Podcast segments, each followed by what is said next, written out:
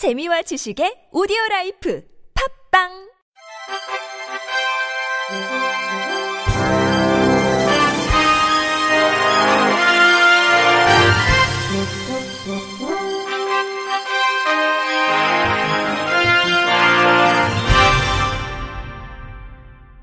청취자 여러분 안녕하십니까? 7월 8일 월요일 KBRC 뉴스입니다.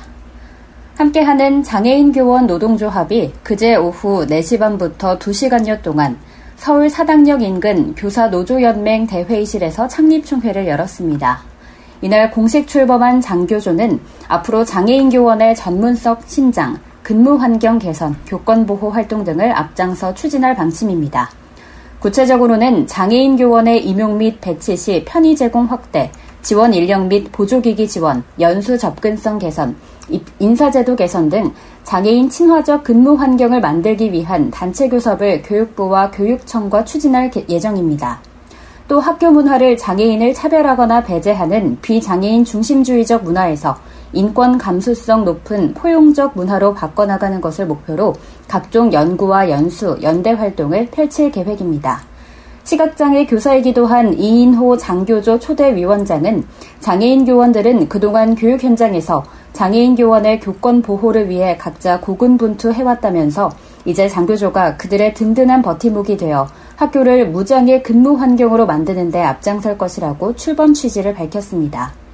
편도환 장교조 정책실장은 일반적으로 노조의 공식 명칭에는 수식어를 잘 붙이지 않지만 함께라는 단어를 명칭에 넣은 것은 연대의 의지를 나타낸 것이라면서 작은 변화가 실은 모두를 위한 변화라고 강조했습니다. 지하철 승강장과 연단 간 넓은 간격 등으로 전동차 하차 과정에서 사고를 당한 전동 휠체어 이용 장애인들이 서울교통공사를 상대로 장애인 차별구제 소송을 제기했습니다. 한국장애인 단체 총연합회, 한국장애인 단체 총연맹, 공익인권법재단 공감은 지난 3일 오전 10시 30분 서울 서초구 문정동 서울 동부지방법원 정문 앞에서 지하철 단차 안전설비 설치를 위한 장애인 차별구제 청구 소송 기자회견을 개최했습니다. 소송은 서울 지하철 신촌역과 충무로역 등 지하철 차량과 승강장 연단 간격이 10cm를 넘거나 지하철 차량과 승강장 연단의 높이 차이가 1.5cm를 초과하는 시설을 방치하는 현실을 고발하기 위해 이뤄졌으며 실제 휠체어 이용장애인 승객의 사고를 방지하기 위한 안전발판 등 설비를 교통사업자인 서울교통공사에 설치할 것을 촉구하기 위한 내용도 포함됐습니다.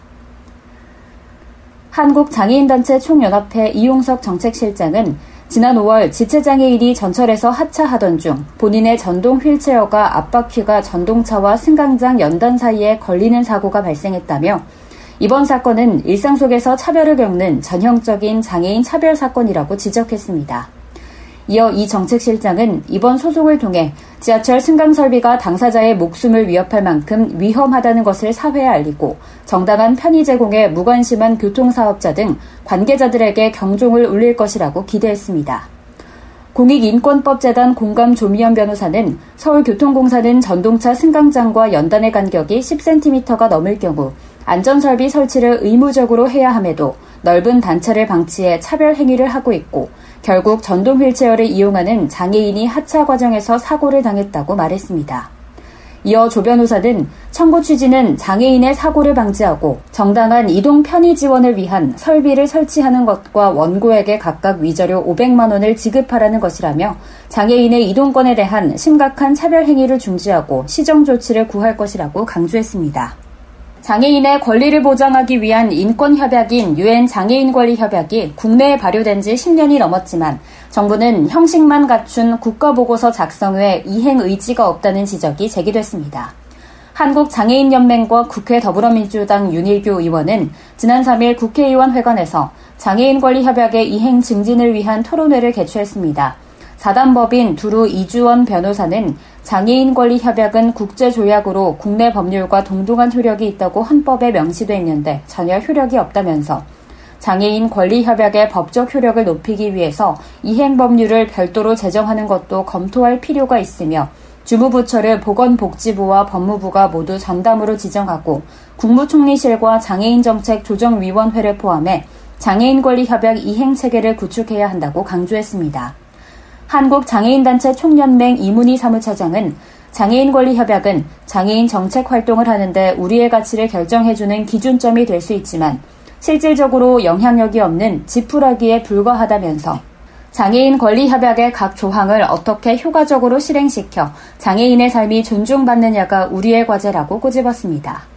한국장애인단체 총연합회 서인환 사무총장은 장애인 권리협약은 거의 권리 선언문과 같기에 각국에서 어떻게 강구할지 국내법으로 만들어야 한다면서 새로운 법률이 제정될 때마다 장애인 권리 협약의 이행과 위반된 것은 없는지, 협약 이행을 위해 추가적 조치는 필요하지 않은지 등을 장애인 지적 차원에서 검토해 입법 활동과 예산 반영 활동을 전개하고 법적 소송을 지속적으로 전개해 판례를 축적해 나가는 것이 중요하다고 목소리를 높였습니다. 이들 주장에 대해 복지부 장애인 권익지원과 신용호 과장은 장애인 권리 협약과 관련 선택 의정서 채택은 반드시 하려고 하며 현재 법무부와 조속히 채택될 수 있도록 많은 논의를 나누고 있는 상태라면서 앞으로 2, 3차 국가보고서 심의를 받을 때 NGO 연대가 강화해서 많은 지적을 해주시면 정부는 권고를 받아 성실히 집행하도록 할 것이라고 말했습니다. 보건복지부가 올해 상반기 장애 친화 건강검진 기관 8개를 추가 지정했습니다. 장애 친화 건강검진 기관은 예방의료 서비스의 이용 접근성을 보장해 건강 위험 요인 및 질병 조기 발견으로 장애인의 건강한 삶을 도모하기 위한 목적으로 장애인 건강권법 제7조와 같은 법 시행령 제2조 등에 따라 마련됐습니다. 복지부에 따르면 이번에 선정된 기관은 부산의료원, 부산성모병원, 인천의료원, 청주 푸른병원, 대자인병원, 진주 고려병원, 좋은금강병원, 서귀포 의료원 등입니다. 복지부 관계자는 대부분 병원들이 편의시설을 개보수한 곳이 없어 장애인이 이용할 수 있는 편의시설을 갖추고 수어 통역사를 채용하고 교육을 마친 후에 개소될 예정이라면서 조금 늦더라도 제대로 갖춰서 개소할 수 있도록 노력하고 있다고 말했습니다. 2019 경기도 시각장애인 욕구 실태 정책 토론회가 지난 3일 오후 2시 경기도청 북부청사 평화누리홀에서 개최됐습니다. 이번 토론회는 올해 초 도내 시각장애인을 대상으로 실시한 욕구 실태 조사 결과를 토대로 다양한 분야의 전문가와 장애 당사자들이 참여해 향후 경기도 특성에 맞는 맞춤형 복지 서비스에 대해 모색하고자 마련됐습니다. 일부에서는 김재선 백석예술대학교 교수가 경기도 시각장애인 욕구 실태조사 결과에 대해 발표했는데 이 자리에서 김 교수는 여가문화 프로그램, 이동권 확보, 장애인 일자리 개발, 의료 건강 서비스 등 경기도 내 시각장애인에 대한 다양한 분야에서 행정적, 제도적 노력이 필요하다고 강조했습니다.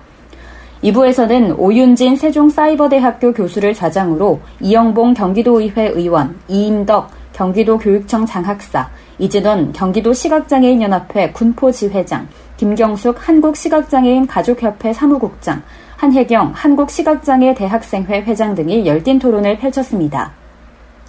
경기도의회 보건복지위원회 이영봉 의원은 경기도 내 지자체의 예산 확보가 부족했으며 앞으로 경기도 내 시각장애인들이 복지 서비스를 받기 위해 최선을 다할 것이라고 말했습니다. 경기도 시각장애인 복지관 김진식 관장은 도내 시각장애인 특성에 맞는 복지 서비스를 확충함과 동시에 전국의 시각장애인 복지 서비스 모델을 개발할 수 있는 좋은 기반이 될 것이라고 전했습니다. 끝으로 날씨입니다. 내일은 낮 기온이 33도 안팎까지 오르는 서울을 비롯해 중서부 지역에 폭염주의보가 이어지겠습니다. 동서부를 제외한 대부분 지역은 낮 기온이 30도를 밑돌겠고 남부 지역에는 소나기가 예상됩니다. 한편 동해안 지역엔 바람이 선선하게 불면서 강릉의 한낮 기온이 24도에 머물겠습니다. 이상으로 7월 8일 월요일 KBRC 뉴스를 마칩니다. 지금까지 제작의 류창동, 진행의 김예은이었습니다. 고맙습니다. KBRC.